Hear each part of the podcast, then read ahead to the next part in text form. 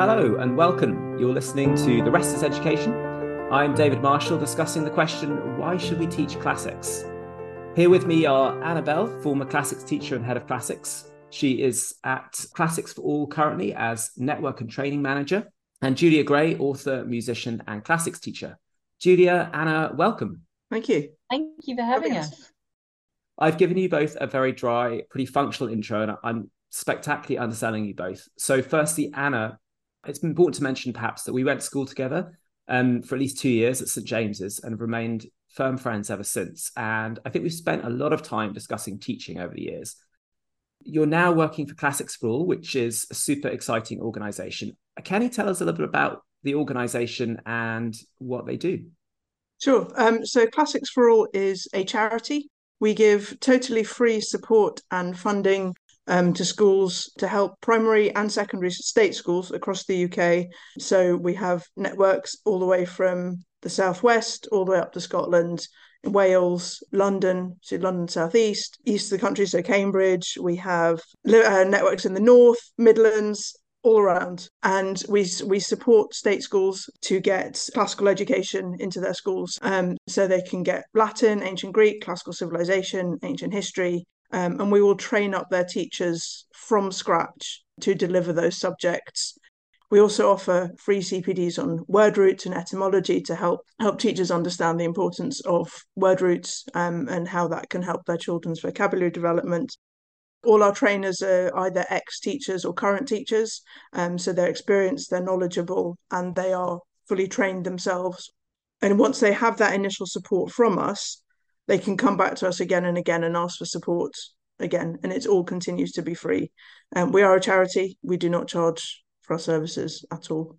So it's a really fantastic organisation, and I feel really, really lucky to be part of it because having been a classics teacher myself in state schools and seen the importance of a classical education, which obviously we're talking about today, it's really fantastic to be able to support other schools to get it going.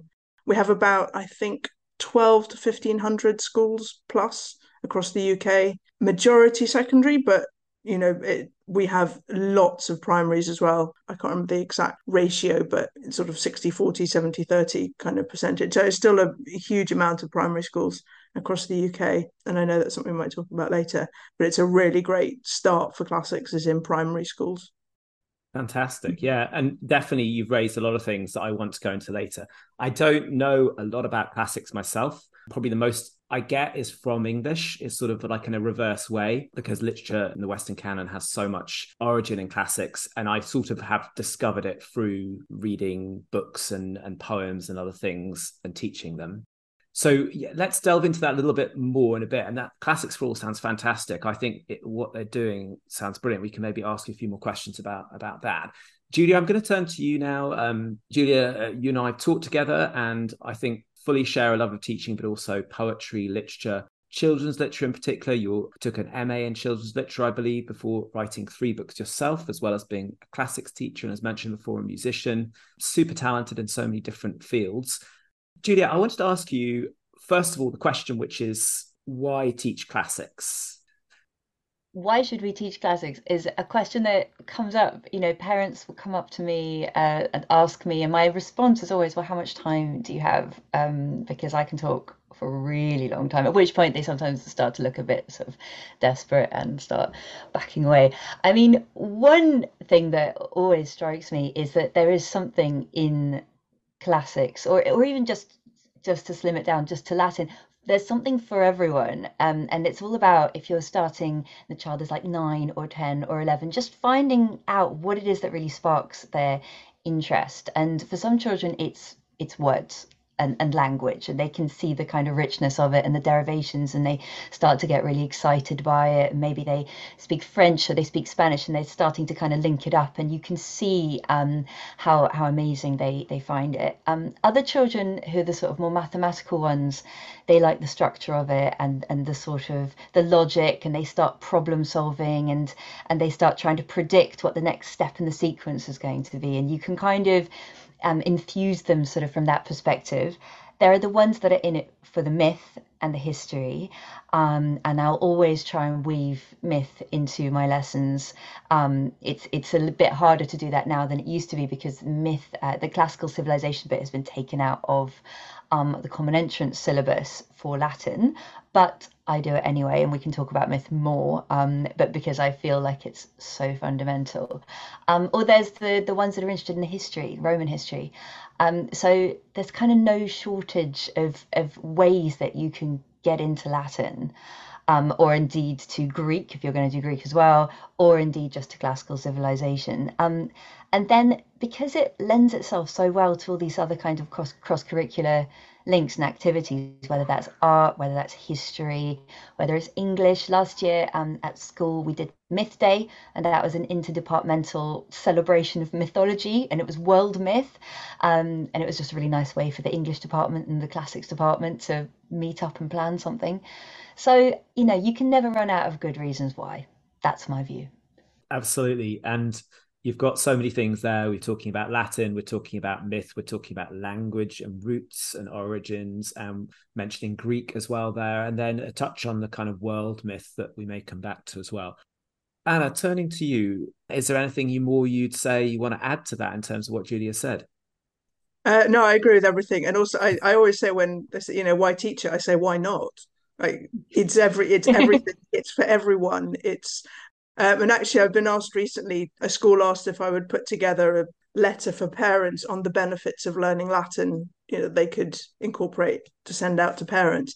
And everything that Julia said, I'd put in that letter. I mean, this is what Classics for All is about. It is for all. You know, you don't have to be a certain kind of student, you know, the brightest in any particular kind of school. It is for everyone. And it's, as you say, it's there's something for the mathematicians, the linguists, the the literature enthusiasts, the historians, the artists. You know, when you get to A level, you can do Greek art, for example. There's philosophy, there's culture, there's politics. I mean, it is it's everything for everyone. And it, as I said, why not? Everyone should be doing it. It's it's the curriculum. We should all learn learn our curriculum through classics if we could. That would be the best. be the solution there is this perception that maybe still around that when you say something like classics or Latin, that it's for the super bright scholars, grammar schools doing classics. I think there's that perception that that comes from Latin and knowledge of Latin and this exclusivity around it. But what you're saying is really in the description of your your charity, classics is for all in that sense. So you get out there you you kind of um, visit schools and when you're talking to them you obviously both of you get asked this question quite a lot why classics? Yeah. Um, parents at parents evenings schools you know why should we be doing this? Why you know why is it a good idea? It's really hard sometimes to carve out that space like within the week for for classics for latin lessons. So yeah it's just it, it is it is a valid question that does come up all the time and you've got to compete with that sense of what's important in a, in a crowded curriculum. And do you find you're always justifying your position in, in that curriculum all the time? If you if you do start getting to grips with with with the sort of morphology and, and syntax of latin it's only going to help you with your study of languages when you so okay you may not really see why you're you're learning the pluperfect or whatever it is. But because you're doing it now if you go off and say actually i want to i want to learn chinese or i want to learn arabic or i want to really try and dive into another really complex language system you're going to be able to do it because you've taxed your brain with this at this early point. Exactly. Can you tell me can you tell me a little bit about about how that works? Because i can see how it might work for romance languages with how which have their origin in latin such as italian or french but how does it work for something like Arabic? How do you transfer that, that learning and those skills? Well, I've never actually tried to study Arabic, um, but I have. Um, I did Chinese in my gap year, and Anna, I have this real feeling that I, you and I were in a Sanskrit class together at SOAS. We very well could have been, because yeah, I, I, it's very possible because I did do Sanskrit at SOAS for a couple of years. So did you have this like doc, Dr. Elizabeth Rieken? Yes. Yeah. Yes, I, I did. Oh, it was wonderful. Yeah, you look. I remember you. That's amazing so memory. I, I think you look familiar, but I couldn't think from where. it's when you said St. James, it all came back to me.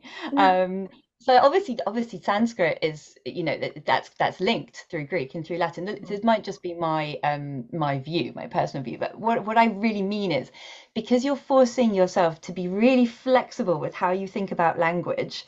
It means that you can apply those skills. Doesn't have to be because it's a Romance language. You can just apply those language skills mm. to another language and that's just what I think. It, you know, I mm. think you can build your problem solving abilities and and apply it elsewhere yeah just yeah just to add to that i think so i've i've helped um, sixth form students with the cambridge and oxford the aptitude language aptitude tests and everything you understand from latin greek you know any ancient language you bet the languages they give them like romanian hungarian these really kind of complex sort of languages that look really unfamiliar to us actually if you and they do made up languages as well. They'll, they'll make up a language. And if you if you understand the basics of how a language like latin and greek work you can get these languages. So you know to look out for the patterns it's all about pattern spotting and where are the it's like oh this word has changed like that there or that means it's this bit and that's that bit and it's it's that kind of you know so even um i've as, like you i've never tried to learn arabic but I imagine it's again similar. There must, you know, there must be patterns in it. My way of approaching a language that looks unfamiliar is, oh, what are the patterns here? Oh, that does that. Oh, maybe it's because of this. And you have this understanding of the way a language can work, which, you know, is fundamental to so many of these languages. And I wouldn't have it without learning classics. And it's and I mean I know that's why they do those language aptitude tests because they want the children to see if they can see if the sixth formers can understand how a language works and look for those patterns. That's what they're looking for. You know, it does really help having those those languages. And perhaps super important in a in a world when we which is even more globalized, where we need to communicate and learn more than one language. I say this as someone who doesn't know more than one language. My friend Ollie, who Anna, I think you know, he's learnt Italian, German, French, and he has also learnt Chinese now he says the same thing, which is that there's a process. He knows how to approach a language to learn it. And he also just has a system he approaching it. So if we're kind of talking metacognition, it's almost applying it's that process skill rather than the actual yeah. knowledge of the language. It's that flexible thinking and and the and applying what you know and exactly as anna says just looking for the patterns. How are these words changing? What what do i need to spot? And yeah having the confidence i think to do that. And, and I think, think, they give a confidence in our own language as well. So with etymology, you know, you'll see a word, you're like, I doesn't I don't know what that word means, but can I break it apart and work out what bits of that word mean because I know Latin or because I know Greek? And it's so many times like, oh, I think it must be something to do with this because I know that that bit, this bit of the word means whatever it does from Latin or Greek, usually Latin for lots of words unless it's subject specific. And so it, you know it can really it gives confidence to say in you know in understanding english as well as the other languages too because english has and i've only learnt this through teaching english but not through latin or greek but english seems to have obviously a lot of roots in in latin and and and via french or italian but when you look at the spelling sometimes there can be these weird spellings where there's a mix of a latin root and a greek root am i, am I right in and you, I can't think of an example right now, but you get words which have a bit of both because somebody's decided to chop them and put them together to make this new word. Television is one. Television. yeah, oh, so television. Yeah. So which I think is that's which? the famous one. yeah. So telos is, is from Greek and then vision comes from the Latin. So telos like distance, um, and then vision from video. Um, I see. I think that's that, really... that is like the, the cliched example, isn't it? Yeah this can really confuse English teachers who, like me, don't have a knowledge of Latin or Greek because you start going down this route of thinking, I'm pretty sure this is a, a Greek word. And then you kind of go, oh, that sounds a little bit Latinish, Latinate. Um, and so you end up being a little bit unsure how to present it to children because, well, you know, in terms of etymology, you're kind mm. of, oh, I don't know. And that's probably where a Latin education would have been useful for me. I feel like we're we were all probably coming through education around the same time. And certainly, I remember distinctly the year I finished GCSEs was the year that my school brought in Latin again, and I and that was that would have been 1998, and I that was the beginning I feel of a of a renaissance or a return to this uh, Latin and Greek classical education because the, head had clearly decided it was been brought in, and it just I missed it by by two years. Was that your impression too? That there was a '90s rebirth uh, after having some pretty appalling 70s and 80s kind of education strategies, which just didn't ignored all of this entirely and and was all about ditching it all and doing other stuff.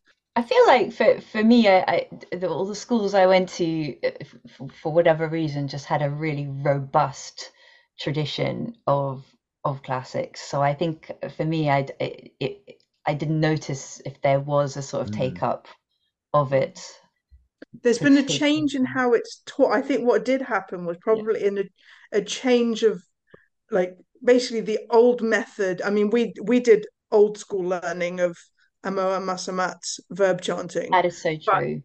But, and you know, and that's what then there was a shift. There was the old school like Cambridge Latin course at secondary yeah. level, which came in. Well, I think my husband said he used, and he was school bit before us.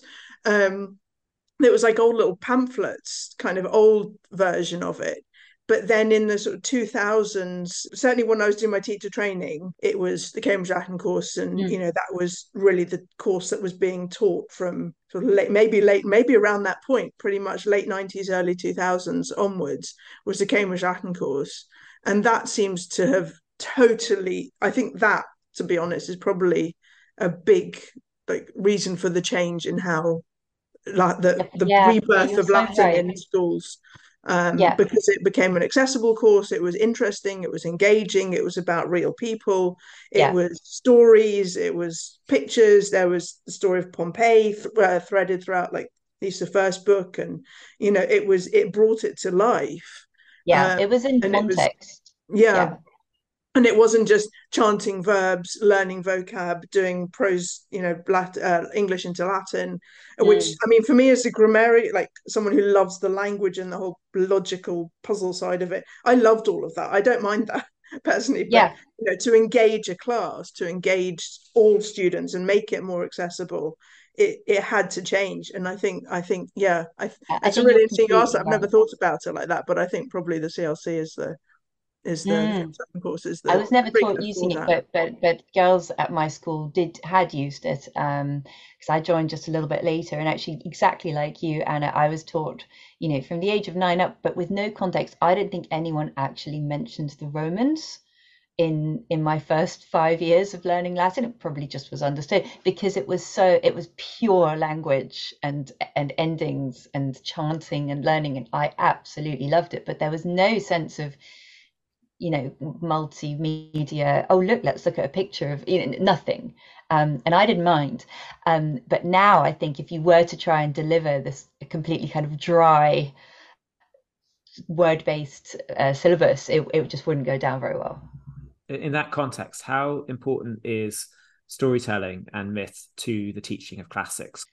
One thing i think about myth personally is like particularly like so for example i taught this isn't exactly the myth itself, but this we I taught Greek tragedy at A level as part of the class, classical civilization A level, and so we're looking at the plays, the ancient, you know, the stories. Obviously, a lot of them they're familiar with. I mean, it, it's a big pull into the classical but you know, Percy Jackson, all of those kind of wonderful stories and the myths that engages people.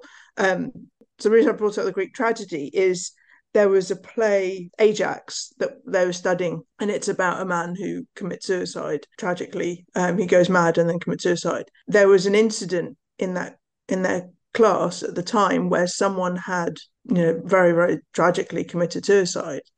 And it almost gave this safe space to talk about the issues that had happened but in a way that was safe. I can't think of the right word to describe it, but it was, you know, that and same with other myths, you know, there's issues that come up to do with personal tragic issues, or there's, you know, myths of, I don't know, about adventures and challenges that people face, and children can sort of say, oh, that's like something in my own life. It's it's relatable to it.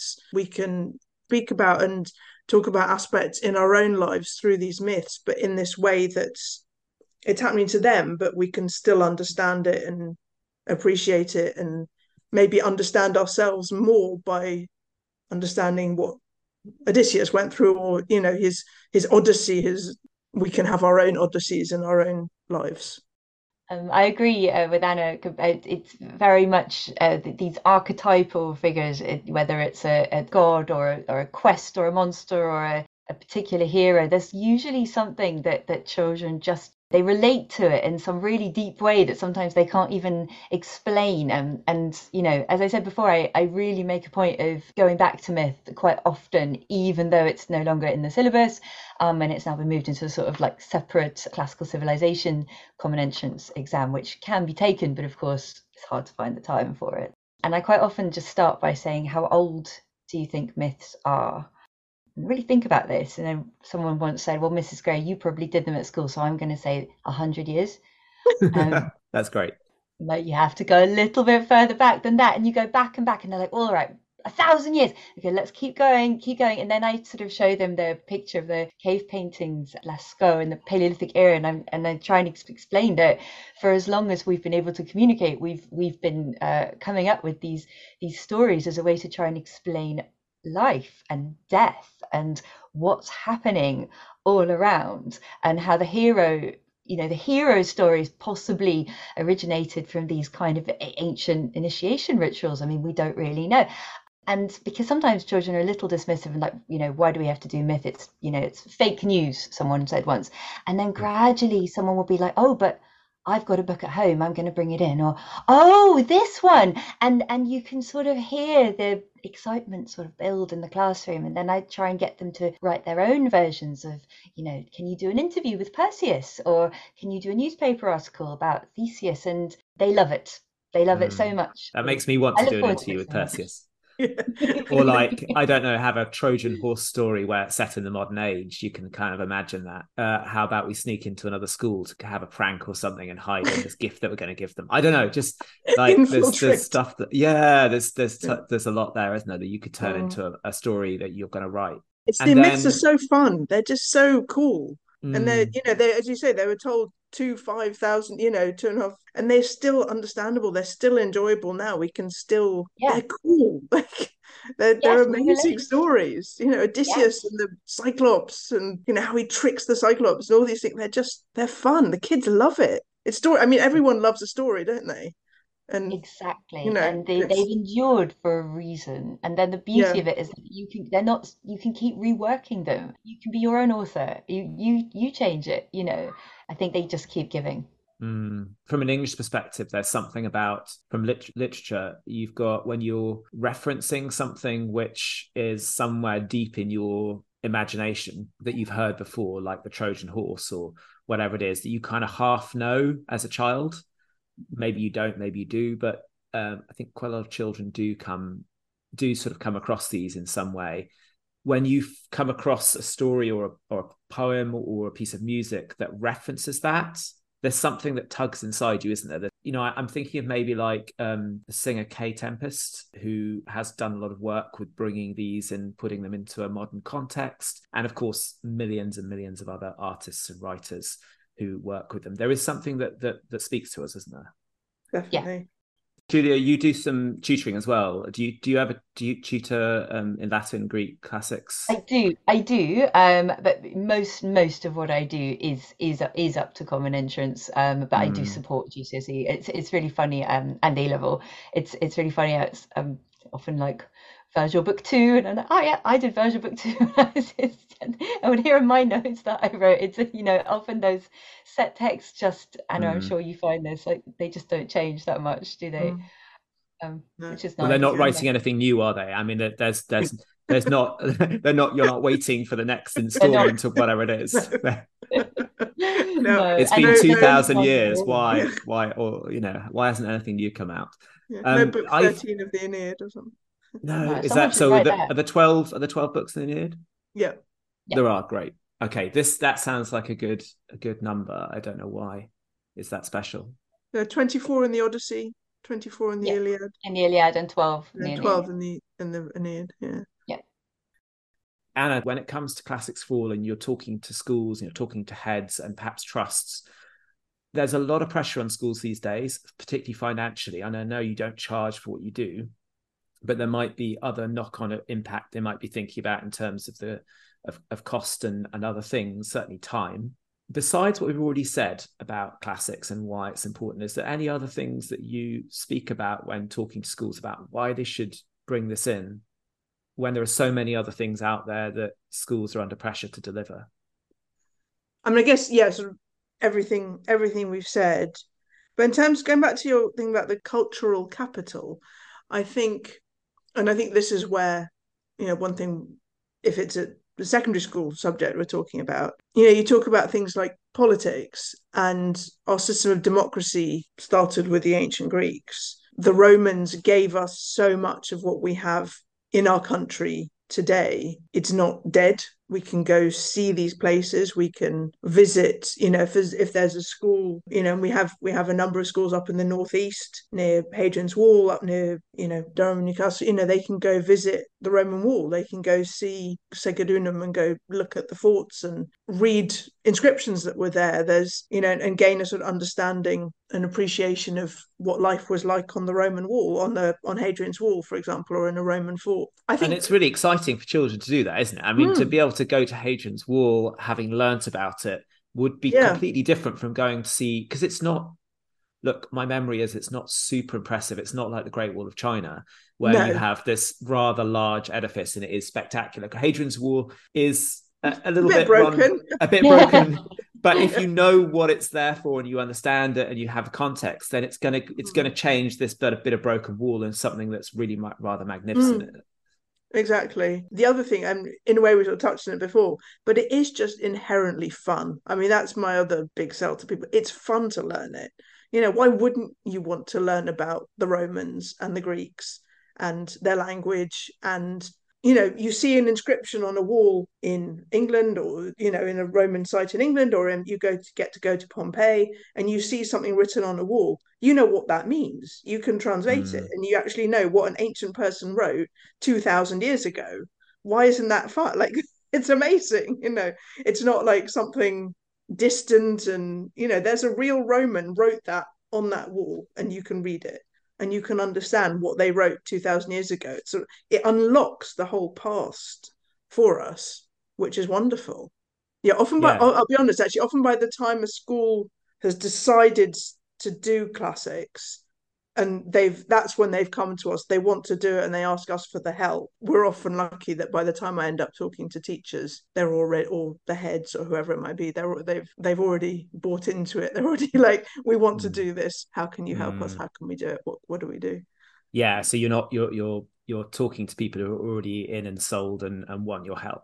Uh, julia turning to you uh, uh, you're we've mentioned at the beginning you're an author as well as um, a teacher as well as a musician. One of your books, I believe, The Other Life, is based on Norse myths. I know this is something that doesn't necessarily come into classics. How much do you think you were influenced by your background as a classics teacher into inspired to to write this book, or perhaps other things that you've written maybe inspired by by classics? Weirdly, um, when I was uh, at school, I had a a teacher who just who who was quite left field and just decided that a whole year had to be spent teaching Norse mythology to cool. to his class, probably in English lessons, I'm guessing. And and we did such a deep dive into it. And he was a very special teacher to me, and he uh, very sadly he died um, at the age of 42 on the last day of of year eight, just on the very last day as we were leaving school and it made this really had this really profound uh, impression on me and my friends and i think it stayed with me yeah. as i was growing up and i when i came to write my first book i, I went back to these two things which was the death of a teacher um, which features in the book i can't remember if you've read it um, and um, yes and and norse and the world of the norse gods and i've always been very interested you know we're talking about what myth gives us in reworkings that that have an interface between mythology and contemporary life and and, and where that seam is um, between the two. So you can have a sort of contemporary setting but actually there is this doorway there's there's something beyond it. Um, and so you know it, it, it wasn't classics so much as as as a love of the way that myth can be reworked in modern storytelling that sort of led me to write the book. But because i set it at a very conventional very traditional boys prep school where I've got these two boys who are doing scholarship. There is then quite a lot of Latin in the book because they're sitting there and they're learning the sort of passive subjunctive and it's all very rote learning. And so, it, so weirdly, a lot of Latin did make its way um, into the book as well. Mm. And it, yeah, it probably couldn't help it. It seeped in from sort of like your everyday life. And it is, yeah. it's such a wonderful evocation of, of, of that life where, if I remember, you know that there can be quite a stuffy sort of element to to sometimes these these schools quite sort of constricting. Um, and yet that element of the myth does bring it into this magical world that's you know is so wonderful for children's and young adult fiction that that changes everything for those characters exactly actually that crisis because I was what I was trying to explore, um, and this is very much not my own experience of teaching now, but certainly my memory of, of certain sort of school experiences in the past was of pressure, being under huge amounts of pressure, and and it was having that valve, the ability to the release of going into a kind of world that was the world of the Norse gods. Uh, it's quite hard to explain without giving the whole plot of the book, but it was those things in tandem that interested me so much. A boy who's under so much pressure that actually, weirdly, the only way that he can kind of escape it is by looking through a window and suddenly seeing a little glow of Thor's hammer in the sort of in the distance. The two things I think go really well together because myth is is such a vital escape route, or could be. Mm. So yes, that's the Otherlife, Julia Gray. You should go out and get it if you're listening, um, and all of her books, which are all fantastic. So we're kind of coming towards the end now, but before we finish, because this is an education podcast and we are looking at things that perhaps are wider than the topic we are talking about at the moment, which is classics. I wanted to ask both of you, Anna and Julia, what is exciting you at the moment, which could be something about your work or something that you're reading or interested in, perhaps that might relate to education, but it could just be loosely um, that we could tell our listeners about. So, Anna, starting with you, what what is what is exciting you at the moment? I, I have to say I love etymology. I absolutely love it. I I, I wasn't expecting that. Yeah. I wasn't. I wasn't expecting that. I love etymology. I love like being a total nerd with words, and you know, if I love doing the word roots, helping teachers with all the word roots when we do, you know, looking at the Latin text. I do a lot of primary school training um, and looking at it as like, oh, here's this word, this is like our word in English, and etc. etc. You know, when you see teachers kind of going, oh, that's where that comes, oh, that's, you know, you see the click with them, and it's like, yes exactly. This is why it's so brilliant all of this. So i i i love yeah i love finding out about all of that. I did when i was at university in my first year i did a course on proto-indo-european linguistics which basically compares ancient languages and kind of goes back to the root of those languages. And just kind of seeing the similarities between all these ancient languages as well and then seeing them in our language and it it makes it as i love it um, a little thing you know little things that's my kind of real interest. And I love, I mean, I love with work when we get, you know, a new school wanting to join us and wanting to come into the fold of Classics for All. We're like, yes, another school's come on, yay. There's a school that I've known, I've known them since 2015. They came in and observed some lessons from me and my colleague when we were teaching in our in our old school and they they got they, they got latin going and they've now just introduced Latin A level for the first time in the school, in the state school in Croydon. To see that development and growth in a school is just it's wonderful because it means the subject is really embedded and those children, you know, the students are getting such a fantastic classical education. You know, when I see, you know, a school come to us with pupil premium of over 40%, free school meals over 40%, EAL over 60%, you know, you think, wow, this is such a fantastic opportunity for these for these children. You know, a lot of primary schools in the East Midlands, some of them then sort of the really socially deprived areas you know coming to us for to get some latin going in their school or something is just it's really really exciting and wonderful to see that these children are going to get this opportunity Do you just because we do have quite a few listeners from outside of the UK? Do Classics for All work internationally at all, or is it only UK based at the moment? We're UK based. Um, we, as the charity Classics for All, we work within the UK. Yeah, um, that's your remit to sort of to focus remit, on UK yeah. UK uh, mainstream schools. Yeah. Great. Well, I'm sure that uh, lots of people will be having a look at Classics for All website and getting a sense of what you do, and uh, your passion for it is just really inspiring. Julia, what are you what are you interested and excited about at the moment?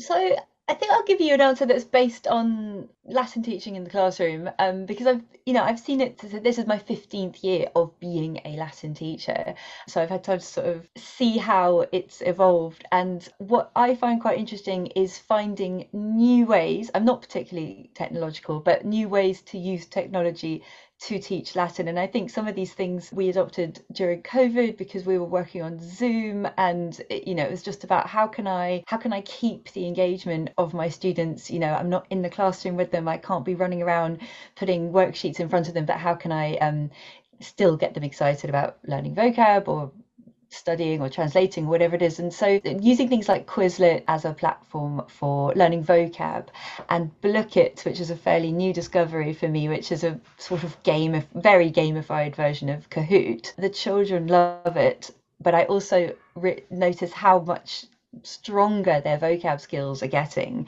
and i try and challenge myself to, to, see how i can use these apps and these platforms to kind of really develop their vocab knowledge and their grammar knowledge. And you know it's not just within the classroom but you know a head of classics at a school in richmond hosted an inter-schools latin vocab competition and there must have been like 120 um, year eight pupils there and they were all sitting on ipads in silence doing quizlet live. wow and it was amazing. So just just to look at the interface between technology and something like Latin mm. and see how you can use it to facilitate teaching and learning is something that I actually find quite exciting because it makes them so happy at the end of the lesson. And it's it's similar to what we were talking about earlier, which is that that mix of the the contemporary and the ancient, and it always feels something valuable about that. What can we learn from the past, and what can we bring from our present? Uh, what was the I know about Quizlet. What was the other app you mentioned? Blooket. Look it, like uh, with booklet, an L. Booklet, but they've moved the L. Got it. Blooket. And it's like I actually don't Look use it. Kahoot. It's very like Kahoot, but mm. you know you can you can import your data sets, your questions, whatever it is that you've got, and then you can play a lot of different games. You can set homework. The children love it, and it's actually wow. quite fun. Yeah, we love games, and kids do too. That's great. I think that's probably all we have time for. I'm going to say thank you so much, Anna and Julia, for giving up your time on a Saturday to talk to me. Thank you for being here. Thanks thank you so much. Really thank fun. You You've been listening to episode one of season two, The Rest is Education, with me, David Marshall, talking to Julia Gray and Anna Bell about classics. While you're waiting for the next episode to come out, you might like to go back and listen to episode 12 of season 1, in which I talked to Lucy Crehan about the PISA results and why they're so important. With the PISA results due to be released on the 5th of December 2023, it's a good time to go back into Lucy's predictions, listen to her tell us all about them.